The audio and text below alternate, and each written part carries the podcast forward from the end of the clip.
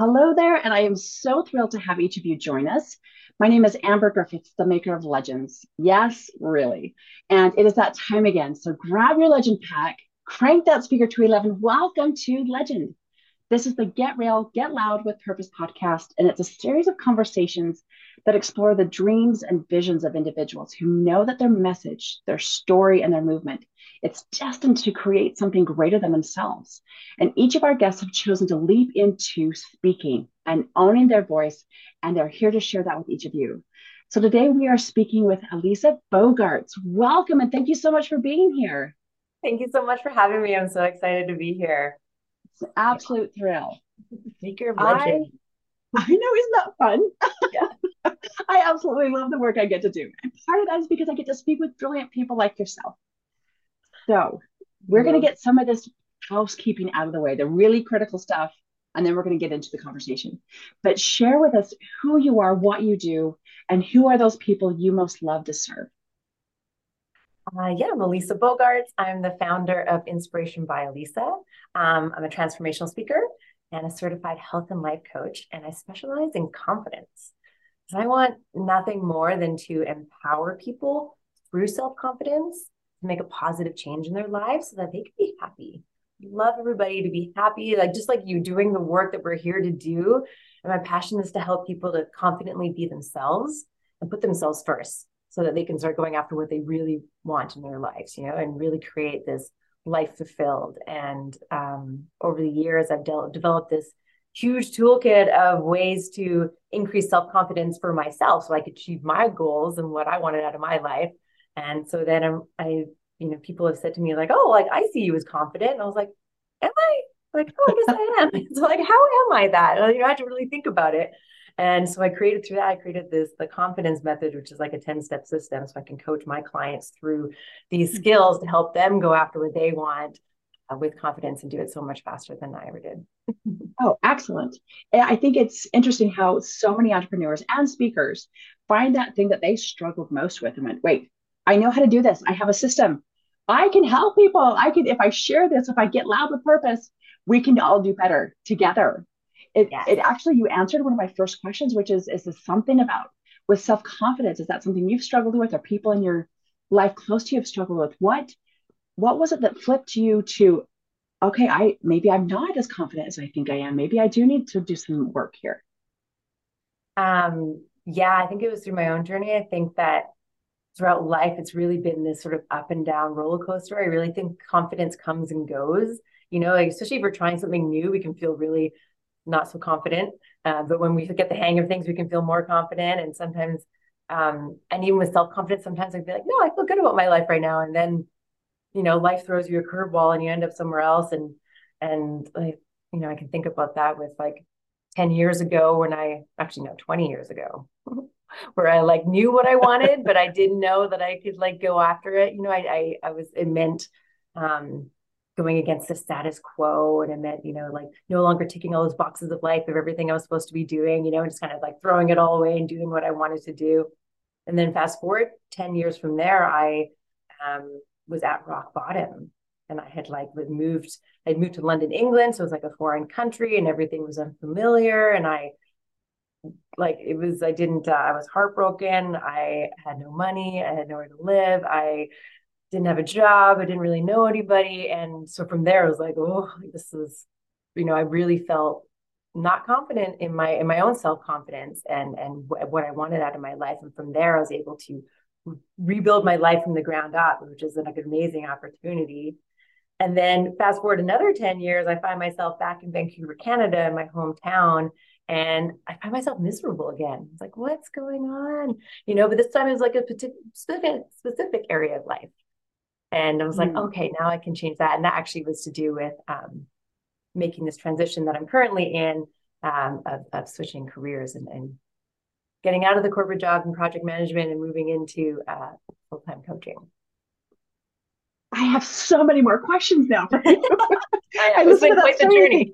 oh my goodness. Okay, so first of all, London. How did you choose London? If you were living, were you living in Vancouver at the time and decided to go to London?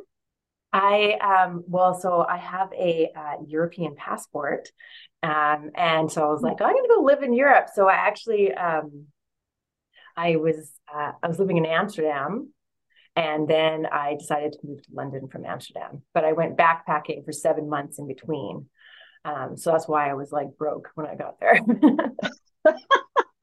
it's amazing how backpacking, which is such an inexpensive thing, can actually just drain any account you used to have.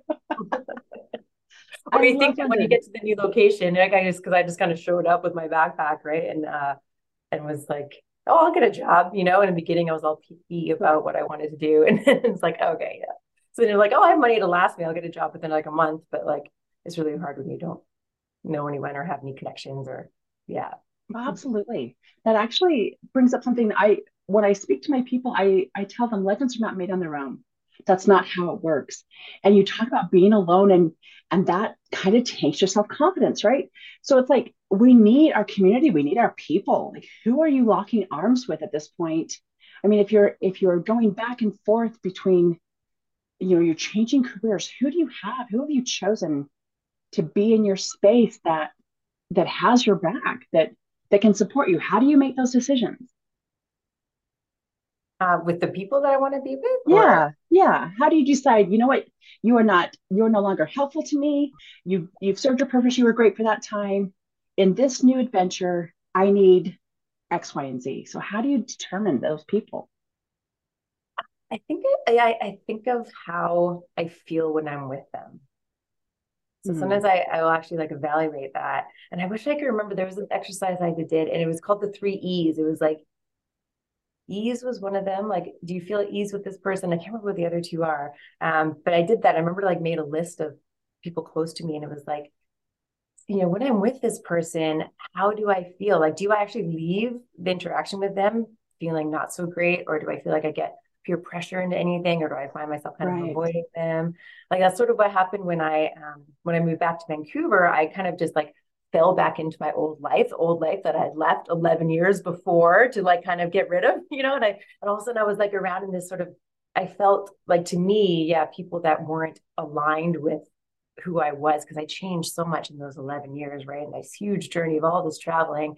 And I, I wasn't the same person. Of course, they weren't the same people, but we were trying to kind of make it work. And it was just like, you know what, this just isn't working to me. But it took a, a while because of course coming back I was like okay well i'm just going to be friends with who i was friends with before. Right. And um yeah so I really yes right? right? and it was easy and you could just fall right back mm-hmm. into their mm-hmm. life and i just kind of got swept up into their life and then i was like this isn't the life that i want. Like i wasn't doing these things. Like how did i get back here right? Because it's so easy. And i really had to yeah i had to think about how i felt when i was with them. And if I was just like, oh, I, I don't feel good, like at the end of interaction, or that wasn't as much fun as I thought it was going to be, or you know, there's always drama, there's always like an argument or whatever it may be. And it's just right. like, oh, okay, I think I might just need to to let that go. And yeah, uh, bless and release. Right. It's I totally get that in my in my adventures as an entrepreneur and in my personal life. There's been that, well, I've been a part of this networking group for so long. And I I feel like I've outgrown it, but then I feel like a snob because oh my goodness, I've outgrown them. Like, how is that? What is that? And how do I let go of these people? And yet taking that leap is is so healthy it's so cathartic. And truly me being in their space with the energy that i was giving out that wasn't healthy for them either. You know mm. it was it really was that this is going to be better for everybody if i just move on. If i just go ahead and grow my direction there's no judgment here just we're just going to part ways. So it makes yeah. a little bit more sense. I feel the I same. like i feel i'm kind of in that place right now because a lot of the um like my coach friends that i'm friends with i feel mm-hmm. like i'm kind of um, like maybe excelling in my business faster than they are. And so I want to start surrounding my people who are also in my kind of like same level now, or even the ones that are above me, so I can like strive towards them. Where I feel like with them, I'm the ones kind of pulling them up. And so, yeah, yeah I'm kind of in yeah. that place right now where I'm like, do I need to move on from them, or like, or or how do I want that relationship to shift? Because maybe we could just be friends. Right. You know, as opposed to um, like working together and talking. right. Instead of connecting every single day, let's chat once a year let's get together for a sandwich and not be reliant upon each other right. to really yeah. motivate each other. I mm-hmm. I completely hear you. I think a lot of entrepreneurs go through that as in the, through their growth in their business and in personal life. I in looking through who you were and inviting you onto the show, I discovered that you are a Scrum Master or have experience in being Scrum. I my spouse is a certified Scrum Master, and so this household has become a Scrum household. and as much as it doesn't apply to me, it so completely doesn't. He's in the technology and health industry. So tell me, with your experience with the Scrum, I'm just fascinated by the way this practice is being put into corporate. Tell me, when you are working with professionals who are dealing with self confidence issues, how does that skill set come into play in helping them get past their blocks? What does that look like? Mm. Oh, very good question. Like, how do I kind of bring my coaching into the Scrum Master? Yeah. Yeah. How do you, yeah. How do you bring your skill set as a Scrum Master into, okay, people, we have self-confidence issues. Let's, let's address this. Let's talk about it. Yeah. Yeah. Cause with Scrum, every, uh, so you usually work in these two week cycles uh, or sprints. And at the end of it, uh, you have a retrospective. So we actually sit down and talk about it. Like, what went well, what didn't go well, and what are our actions. And I find that that, especially as a scrum master facilitating that meeting, I always have to kind of be like, okay, because sometimes people just want to complain, right? Or they want to like talk about it or sort of be the Debbie Downer or what have you. And so you, you know, you see them, you hear them, and it's like, okay, well, what are we going to do about this? How can we move forward? What's an action that we can take? How can we improve so that, you know, in the next two weeks we can talk about those little steps that we made to make it better. And so I always try to um, yeah, listen to them and I and I and I be neutral as well. And and listen to them and then try to yeah, bring a positive thing and then take action is really what I try to do with that. And um, and see if how we can support each other. Um, you know, because sometimes maybe people just feel a bit isolated. It's like, okay, well, should we have some type of like jam session or should we have like a little social thing on like a Friday afternoon or you know what can we do? Like what fun thing can we do? Or do we have to have like you know every two weeks we should have like a games hour or something where we just get together and play online games and um yeah just trying to see what they need and really just listening to them and uh and and reviewing it every two weeks right? And even going back be like hey last retro we talked about this you know like how are we mm-hmm. feeling with that? Did people do their actions? Like is there improvement? And usually even then like you don't um sometimes I have to ask it, but then sometimes you can see the translation. So what we used to be, Ooh. this is oh. not working and then all of a sudden it comes into the positive side of the retro, right? And they're like, what's working well? This is working well now. And I'm like, yes, it is. I'm so excited when I see that. I love it. I think that's one of the best things about the retrospective is we get to celebrate the process. We are not where we want to be yet. And honestly, as entrepreneurs and speakers, are we ever really? Like there's always something new to do, some new audience to go and engage with and move. So being able to celebrate those in those smaller increments i think is one of the greatest things that has come out of that. Yeah yeah. I love it. I love that i think it's really good as well to do yeah a retrospective for yourself as an entrepreneur. You know even if you, mm. you launched a program what went well what didn't go well you just finished like a challenge or like a group you know, six week thing or even with a client even at the end of every session that i have you know what was good about that? What could i do differently? Or like what question maybe could I have asked differently? And and but be very like you know kind and gentle with yourself and right. and be like this is about incremental improvement. Like let's get better and better. This isn't about beating yes. yourself up yes. It's those small steps that just like you said change one thing at a time right? It's that scientific method of if you change too many things too, and, and get too big you're not going to be able to tell what went well. I i know when i was first launching my business people were talking to me about the rinse repeat. And i've realized over the last 10 years rinse repeat isn't doesn't cut it. You have to rinse repeat iterate. And that change process that's where that retro comes into play. What actually worked what didn't? Because if you're just rinse and repeating you're just throwing the same thing at a different wall and you have no idea what's working. So how can you actually build that? The other thing that i think when you were talking about the getting together and talking about it and, and i love the idea of the game day um, happy hour virtual happy hour is a thing. I think that's you know if we're going to come on and play video games or or have some kind of an online um, i think there's jackbox tv is a really great online everybody can jump on and do it it can hold you know 40 people so it's really easy to connect like that and i think that level of momentum really does help their confidence because that when you take when you stop moving forward when you lose that momentum that tanks confidence so i yeah. think you're right in that moving forward continually that's going to build confidence like crazy. I think yeah. that's so wonderful. I love it. I have one more question about what you're cooking, but I do have to ask you this question because I am such a food snob. And I went when I went to London, I'm like my kingdom for a salad. I could not find a green salad for anything. And yet I had the best fish and chips. I know it's stereotype, but like little hole in the wall place, there were probably eight tables. Like you mm-hmm. watch the locals come in, like I have found my happy place. So as you are doing these retros, as you are changing your life in such big ways, moving across the world, changing continents, how are you celebrating and with what food?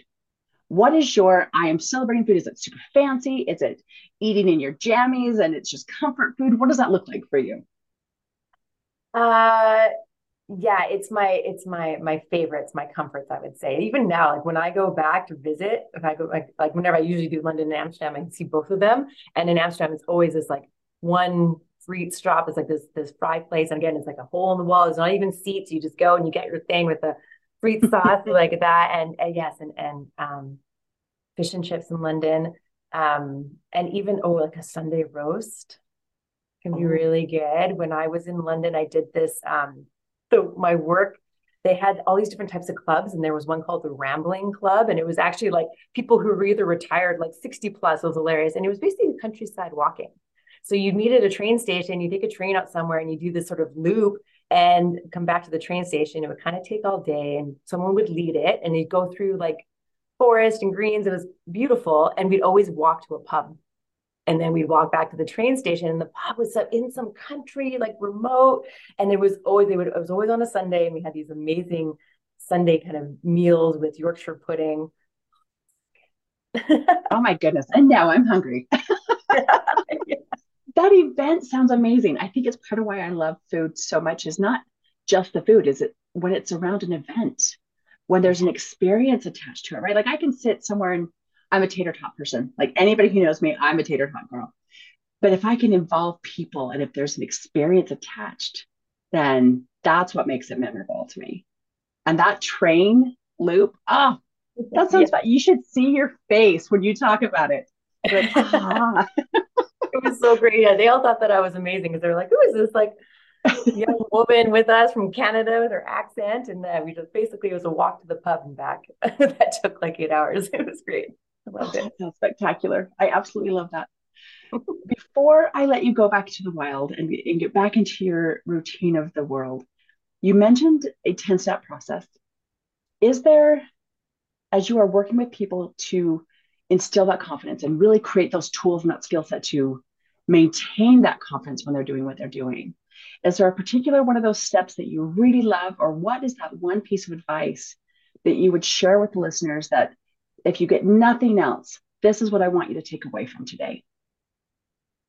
Um, I would say that change takes time.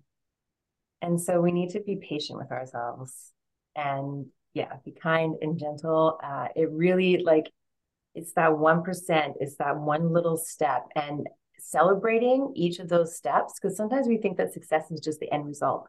Oh, like it happens when I when I get it. But really, success is every step of the way. And to, like we were saying, celebrate it. And um, yeah, and, and I, yeah, that's what I would say that it takes time and, um, and set yourself up for success. One of my steps, I, of the 10, but like being a project manager, you know, I'm such a super organized planner person. It's like one of my superpowers. And so, um, because the confidence, the 10 steps is the word confidence. So it's like an acronym that I've created. So the O is uh, organize yourself and ah. uh, and so I, I kind of bring in my my my tips about organizing and so i tell people to um, like create systems for everything and um, like set reminders and put stuff in your calendars and so you don't forget anything you can always keep on top of everything and one of the biggest things with organizing yourself is to become a master of single tasking you know focusing mm. on one thing and working on that for a set amount of time you know put do not disturb on put a timer on this is what I'm doing and like do not let yourself get distracted. And then at the end of the time, you know, see if you need to keep working on it or not. So Oh yeah. my goodness. That is a whole other conversation that we get to have together, Lisa. I am a firm believer in single tasking. I set up what I call legend bursts that completely support that one task for that moment. And it's not about how much time or how much you get done. It's this is what I'm doing. And it's just so about that focus. Okay, we have to have a whole other conversation about it. That's that's what I've decided. We will have part two of this. I and just thank you so much for taking your time to be with us today. I really, truly appreciate that, Elisa. Thank you. It's so much fun. Thank you so much for having me. And uh, yeah, continue making legends. I, uh, it's it's what we do. It's it's what we live for. I have been speaking today with Elisa Bogart, and I want to thank her for being here and sharing her authentic voice. There have been so many brilliant gems dropped throughout, so I hope at least one of them finds its way into your heart and inspires you to take action today. So until I get to speak with any of you again, thank you so much. And as always, rock on.